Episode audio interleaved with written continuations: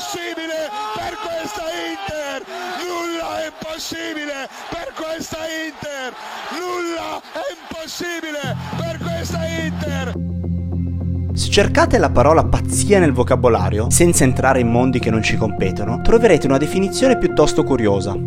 Si definisce pazza una manifestazione che va dal bizzarro allo sconcertante e all'assurdo. Parole che suonano familiari a chi è di fede nerazzurra. Antonio Conte, fin dal primo giorno del suo arrivo all'Inter, ha cercato di mettere in chiaro un concetto. Pazza Inter, basta così. Mr. Ready for the Pazza Inter. No, no, no, no, no crazy, no, no crazy, no more. Ma da dove nasce la tanto famosa pazza Inter di cui parlano tutti, che ha dato anche l'idea di una canzone che per anni rappresentasse la squadra molto di più rispetto al classicissimo C'è solo l'Inter, lo storico inno nerazzurro?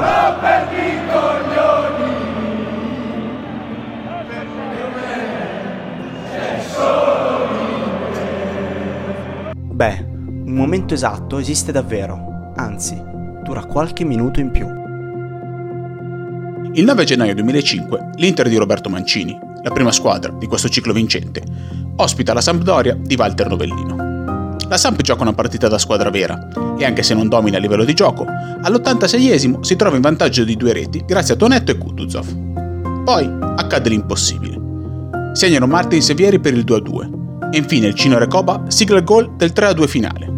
Proprio lui, il giocatore senza dubbio più amato da Massimo Moratti nei suoi anni da presidente dell'Inter. Bobo anticipato, palla vagante, mette giù, Recoba, il tiro, e gol, e gol, e gol, e gol, e gol, e gol, e gol, e gol, e gol, e gol, e gol, e gol, e gol, e gol. San Siro esplode. Mancini in panchina ha gli occhi spiritati e se la prende con qualche tifoso che prima lo aveva provocato. E Roberto Scarpini, lo storico telecronista dell'Inter, non si contiene. Nulla è impossibile. Urla con il cuore in gola. L'Inter, da questo momento, è pazza. Nessuno poteva sapere che esattamente 5 anni dopo, il 9 gennaio 2010, l'Inter avrebbe giocato una delle partite più incredibili della storia, e non solo di quell'annata indimenticabile. Perché se chiedete a qualsiasi interista che partita vorrebbe rivivere di quella stagione, vi risponderà proprio quella che vi stiamo per raccontare. Ah sì, ovviamente si tratta di una rimonta. Io sono Andrea Agostinelli. Io sono Francesco Porzio. Benvenuti a Triplete Episodio 3. Inter Siena 4 a 3.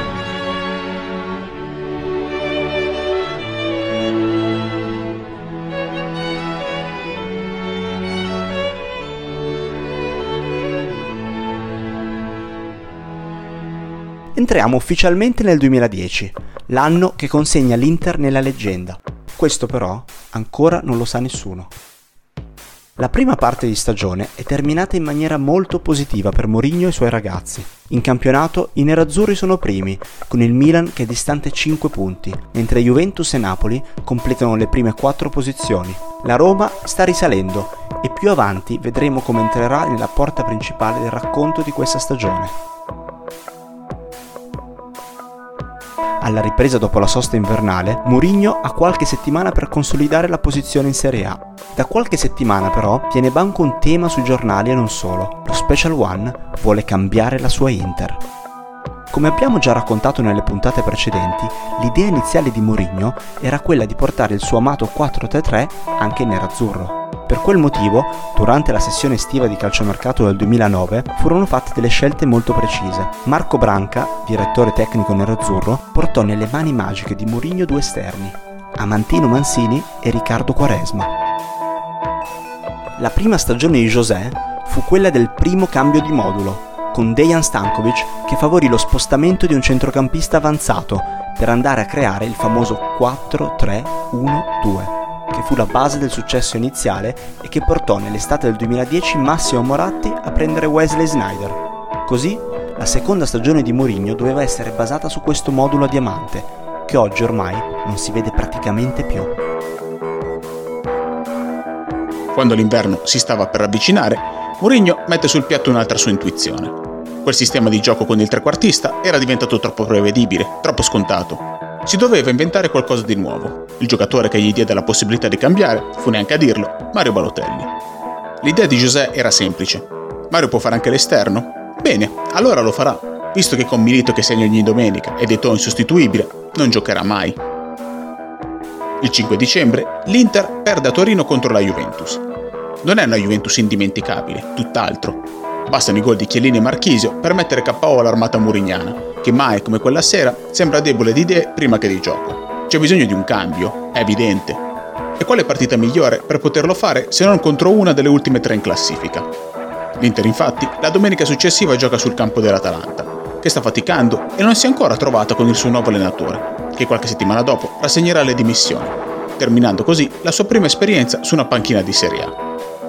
È un allenatore di cui si parla molto bene, è giovane, ha idee, ma soprattutto sembra avere una voglia incredibile di dimostrare di potersela giocare con i più grandi, a partire da José Mourinho, con il quale, qualche anno dopo, avrà discreti problemi in Inghilterra, quando verrà chiamato da Roman Abramovich per ricostruire il Chelsea.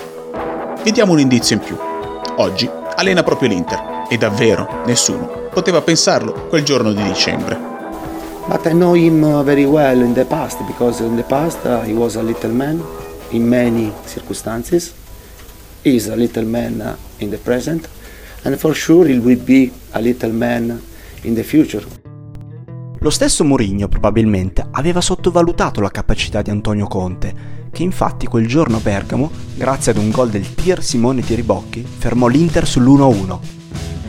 C'è molto di più da raccontare di un pareggio sul campo, di una squadra che nei Razzurri non è mai andata particolarmente a genio, perché proprio contro Antonio Conte Mourinho sperimentò dal primo minuto per la prima volta in assoluto il modulo che gli consentì di vincere tutto nei mesi successivi.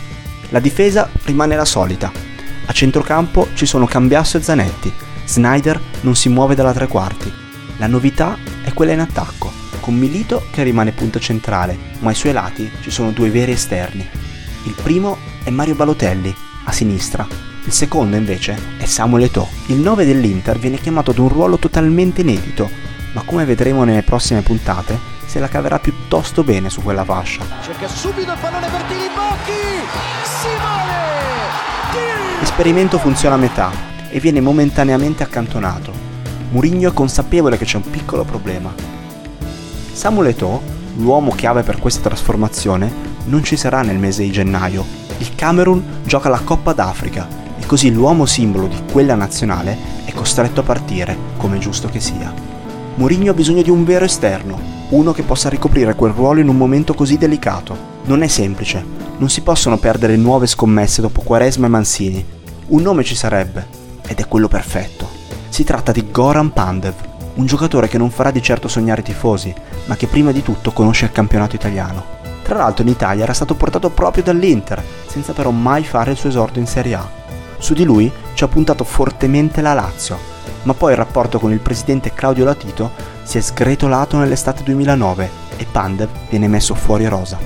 La situazione è molto delicata, anche perché Pandev non gioca un solo minuto in quella stagione, ma l'Inter pensa sia il giocatore giusto, e avevano ragione. Il Macedone arriva a parametro zero, dopo che il 23 dicembre 2009 il collegio arbitrale della Lega Calcio accoglie il ricorso di Pandev. Guarda caso, due giorni prima, si gioca un Inter-Lazio, che i tifosi quel giorno a San Siro ricordano ancora oggi come la partita del gelo. Temperatura? Meno 14. Vince l'Inter, grazie all'ultima rete di Eto'o prima di andare in Coppa d'Africa. Sembra un passaggio di consegne. Ancora Stankovic che cerca il traversone e torna Muslera, Eto'o 1-0. Pandev si aggrega alla squadra e sorprende tutti, compreso Mourinho. Chi si aspettava un giocatore fuori forma non aveva capito niente. Goran è una belva, ha una voglia folle di giocare e dimostrare alla Lazio che lui valeva ancora tanto.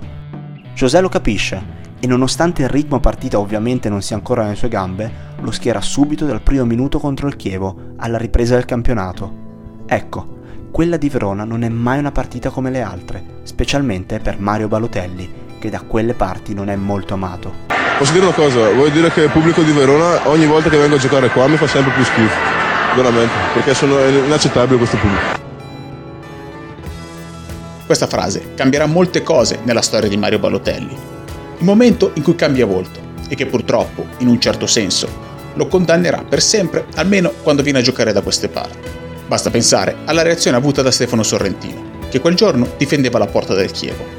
Sorrentino, uno che ha sempre dimostrato di tenere a certi valori e di non andare mai sopra le righe, quel giorno non si contiene davanti ai giornalisti.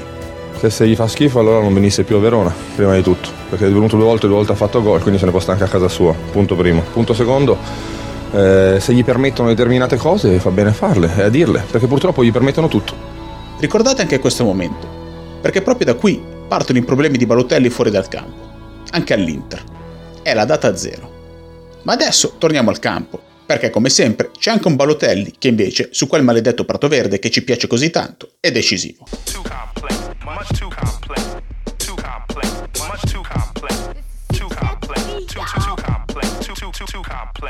Giocare a Verona, lo abbiamo già detto, non è mai semplice, anche perché in questi anni il prato del Bentegodi è assolutamente ingiocabile. Zolle fuori posto, ghiaccio, sabbia, sembra davvero un campo di provincia. Sono gli anni in cui si parla più del colore del campo che delle partite, tanto che in alcuni stadi vengono usati dei coloranti per far sembrare l'erba verde. In una partita così difficile, l'unico modo per sbloccarla è con una giocata di un campione, che questa stagione porta spesso il nome di Wesley Snyder. L'Inter parte in contropiede. Pandev serve Wesley, che di prima, con una giocata spaziale, trova Balotelli, che arriva come un treno sulla destra. Il primo tentativo viene respinto da Sorrentino. Balotelli ci riprova, ma il pallone viene fermato sulla linea da Mario Iepes. Sulla respinta arriva Goran Pandev, proprio lui. Pandev, un esordio da favola! Goran Pandev, l'Inter in vantaggio, tutto il Chievo a protestare con Pierpaoli. In realtà alla fine il gol sarà assegnato a Balotelli, perché Iepes non era davvero riuscito a salvarla, ma conta poco.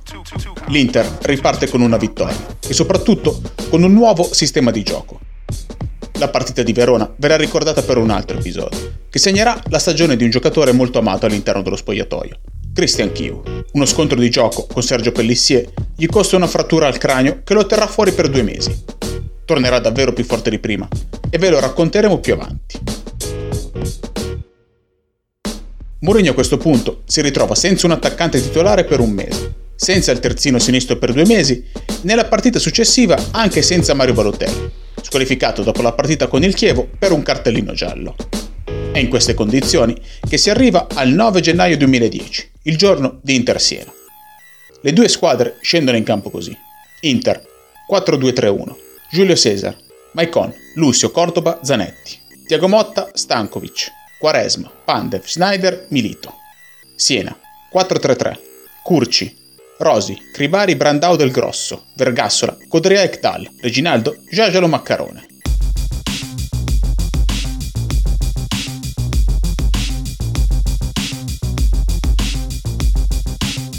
L'allenatore del Siena non ha certamente bisogno di presentazioni, lo si conosce bene, soprattutto per le sue storiche conferenze stampa. Vergognatevi, cazzo! Purtroppo però, come spesso capita, il personaggio a volte prende il sopravvento sull'allenatore, come in questo caso, perché Malesani si presenta a San Siro in maniera totalmente spregiudicata, un tridente molto offensivo, con Reginaldo Iaiolo a supporto di Big Mac Maccarone. Murigno, nonostante abbia trovato in Pandev una nuova risorsa, è sorpreso ed è in crisi. Tra Coppa d'Africa, squalifiche e infortuni, è costretto a portare in panchina ben quattro giocatori della primavera, Krisetic, Alibez, Donati e Stevanovic. Insomma, non esattamente una corazzata, considerando la squadra che vi stiamo raccontando. Ha tre nomi, quello del padre, Mariga, quello inglese, McDonald e quello keniano, Maniama. A gennaio l'Inter, oltre a Pandev, fatto solamente un acquisto. Si tratta del centrocampista keniota McDonald Mariga, che dopo aver fatto bene con la maglia del Parma, si perderà in maniera definitiva proprio dopo la parentesi nerazzurra. L'Inter lo prende in comproprietà per 2,5 milioni di euro, più metà del cartellino di Jonathan Biabiani e il prestito di Luis Jimenez, appena rientrato da un altro prestito al West Ham. Insomma, a gennaio l'Inter di fatto oltre a Pandev non si è rinforzata, anzi, nel frattempo sono andati via giocatori in esubero, come Amantino Mancini, prestato al Milan, David Suaso, ceduto al Genoa. Un altro giocatore ha lasciato il Milano in questo mese. Si tratta di Patrick Vieira. Dobbiamo considerare e chiederci se può esserci partita tra la prima della classe e l'ultima della classe. Okay. Due squadre divise da 30 punti. L'Inter parte decisamente meglio, nonostante le assenze. Pandev si conferma essere integrato perfettamente nel sistema di gioco lanciato da Mourinho. ma il Siena a zittire San Siro con un tiro micidiale da fuori area di Maccarone, 1-0. Maccarone, zona tiro, prova lui la botta e c'è il gran gol. gol! Gran gol, Big Mac Maccarone, ancora un gol fantastico. L'Inter prende in mano la situazione e nel giro di pochi minuti segna due gol.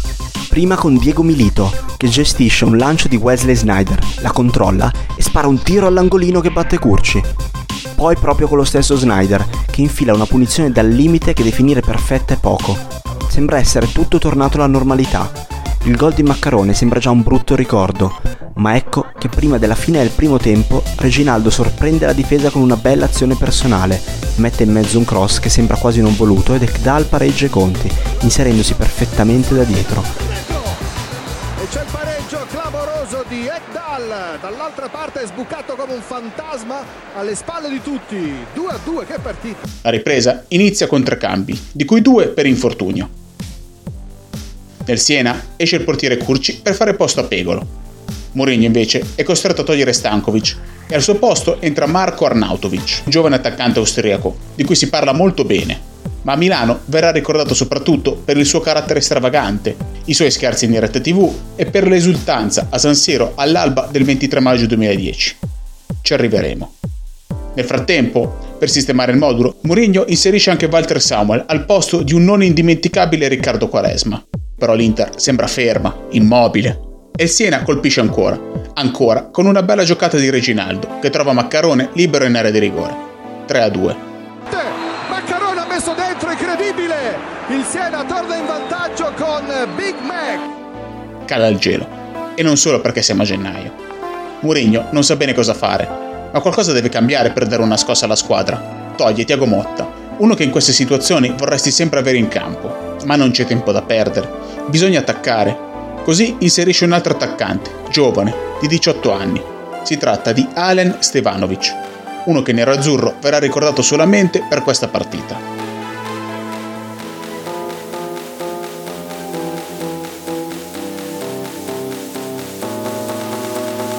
l'Inter ci prova, ma senza davvero creare occasioni da gol. Tutto questo sembra portare ad una disfatta, proprio come cinque anni prima, da Mancini a Mourinho, una provinciale che mette al tappeto una grande. La solita storia, i soliti titoli di giornale, un nuovo punto da cui ripartire. Ma come nel 2005, c'è un minuto che cambia tutto. Anche in questo caso è l'86esimo, proprio come in quell'Inter Sampdoria. Nulla è impossibile, diceva Scarpini. E già, nulla è impossibile se sul tuo stemma hai stampato il nome FC Internazionale. Minuto 86. Punizione per l'Inter da 30 metri. Posizione centrale. Sul pallone c'è Snyder, uno che di solito le punizioni le calcia a giro, come fatto già nel primo tempo. Questa volta però tira una fucilata sul lato di Piegolo, che non vede neanche partire il pallone. Attenzione a Schneider. Due metri di rincorsa, adesso c'è Pegolo contro di lui non c'è più Curci. Sempre 4 in barriera Schneider prova lui! Paloretta incredibile! Un altro miracolo di Schneider! Un gol fantastico! Il quarto uomo alza il tabellone. 4 minuti. Mai pochi quando c'è l'Inter. Questa Inter in campo. Giuseppe Mourinho chiama a rapporto Walter Samuel. Punta gli dice. Vale ormai tutto poco importa se Samuel è uno dei migliori difensori al mondo, ma, diciamolo, non si è mai fatto notare per le sue doti tecniche. Minuto 93. Arnautovic trova Milito tra le linee, deviando una palla vagante. Pallone a Pandev, che di prima chiama all'1-2 proprio Walter Samuel, che incredibilmente si trova al posto del principe come prima punta. A quel punto Samuel, The Wall, ha due giocatori che può servire liberamente. Può tornare da Pandev, che nel frattempo ha bucato la difesa del Siena, Oppure c'è Snyder sul lato sinistro con la porta spalancata. L'ultima cosa che uno si possa aspettare da un difensore centrale in quella posizione del campo è quello che poi effettivamente accadrà. Milito Pandev, attenzione Samuel tutto solo! Rete! Rete incredibile! Samuel! Incredibile 4-3! Incredibile rimoto dell'Inter con Samuel attaccante! Ribaltato ancora il risultato! Incredibilmente decisivo chi l'avrebbe mai detto quando fu preso al Real Madrid nell'estate 2005? Perché l'arrivo di Walter Samuel all'Inter fu sottovalutato all'inizio. Dopo aver vinto lo scudetto con la Roma di Fabio Capello l'anno del suo arrivo in Italia nel 2000, fu ceduto al Real Madrid quattro anni dopo per 25 milioni di euro. La cessione più dolorosa di sempre, disse Rosella Sensi. E un motivo c'era. L'esperienza a Madrid fu un disastro. Così l'Inter lo convinse a tornare in Italia un anno dopo. In fondo, a Piano Gentile, era il posto perfetto per ritrovarsi. Un anno prima un suo connazionale aveva fatto lo stesso viaggio, diventando il più grande affare nella storia dell'Inter. Esteban Cambiasso. Sono gli anni in cui si crea il clan dell'Asado, formato da argentini, uno zoccolo duro che ha formato un ciclo straordinario e vincente, prima con Roberto Mancini e poi ovviamente con José Mourinho. E spesso, come nel caso di Inter Siena, sono stati proprio loro a tirare fuori dalle difficoltà l'Inter. La settimana dopo, i nerazzurri giocano in trasferta a Bari, una squadra che sta facendo benissimo e che già all'andata, la prima di campionato, ha fermato i nerazzurri a San Siro. Il Bari è una squadra ostica, difficile da giocarci contro. Una difesa molto solida e soprattutto un attacco insidioso che con il 4-2-4 sta creando problemi ad ogni squadra avversaria. In più, il San Nicola è una vera e propria fortezza. L'allenatore è uno dei più apprezzati in Italia. Sta dimostrando, domenica dopo domenica, di saper gestire un gruppo e soprattutto di giocare un calcio che piace praticamente a tutti. Stiamo parlando di Giampiero Ventura, che sette anni dopo avrebbe guidato la nazionale che non riuscì a qualificarsi ai mondiali del 2018. È finita, è finita. L'Italia è eliminata dal campionato del mondo. Il primo tempo è opaco, ma nella ripresa accade di tutto. Samuel colpisce il pallone in aria con la mano e l'arbitro concede giustamente un calcio di rigore. Gol. Dopo qualche minuto, l'altro centrale nerazzurro, Lucio, commette fallo su Parisi. 2-0 sembra una disfatta. L'uomo in più per Giuseppe Mourinho è Goran Panda. Il macedone realizza la sua prima rete nerazzurro e dopo pochissimo guadagna un calcio di rigore che Diego Milito non sbaglia. 2 a 2. Pericolo scampato.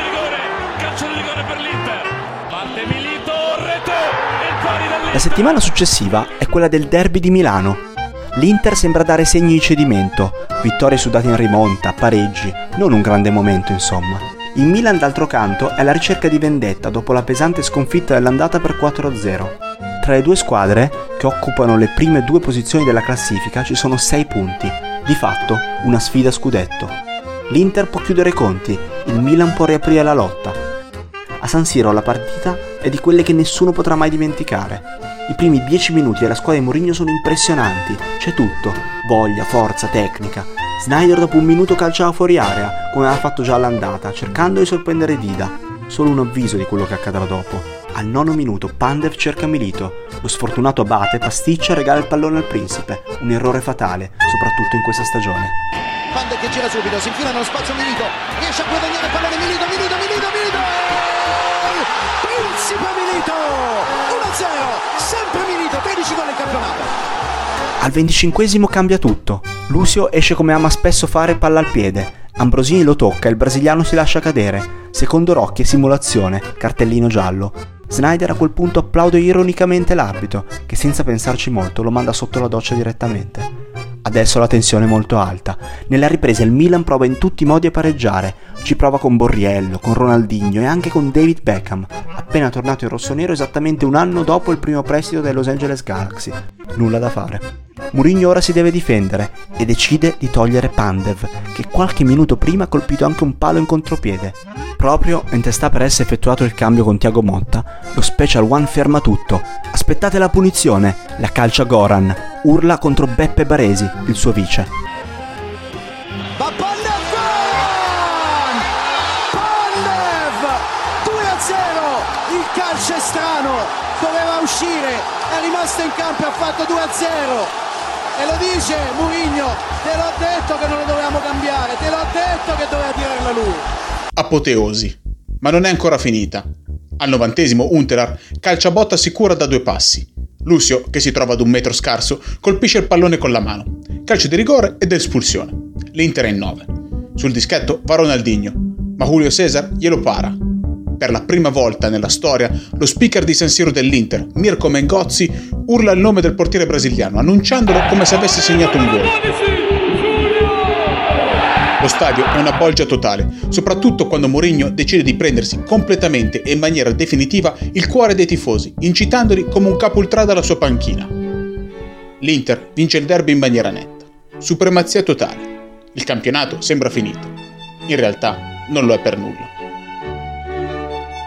Stanno per arrivare settimane e partite importanti, che cambieranno moltissimo la situazione in casa nerazzurra. Ci sentiamo la settimana prossima per la quarta puntata di Triplete. Ci sentiamo per Chelsea Inter.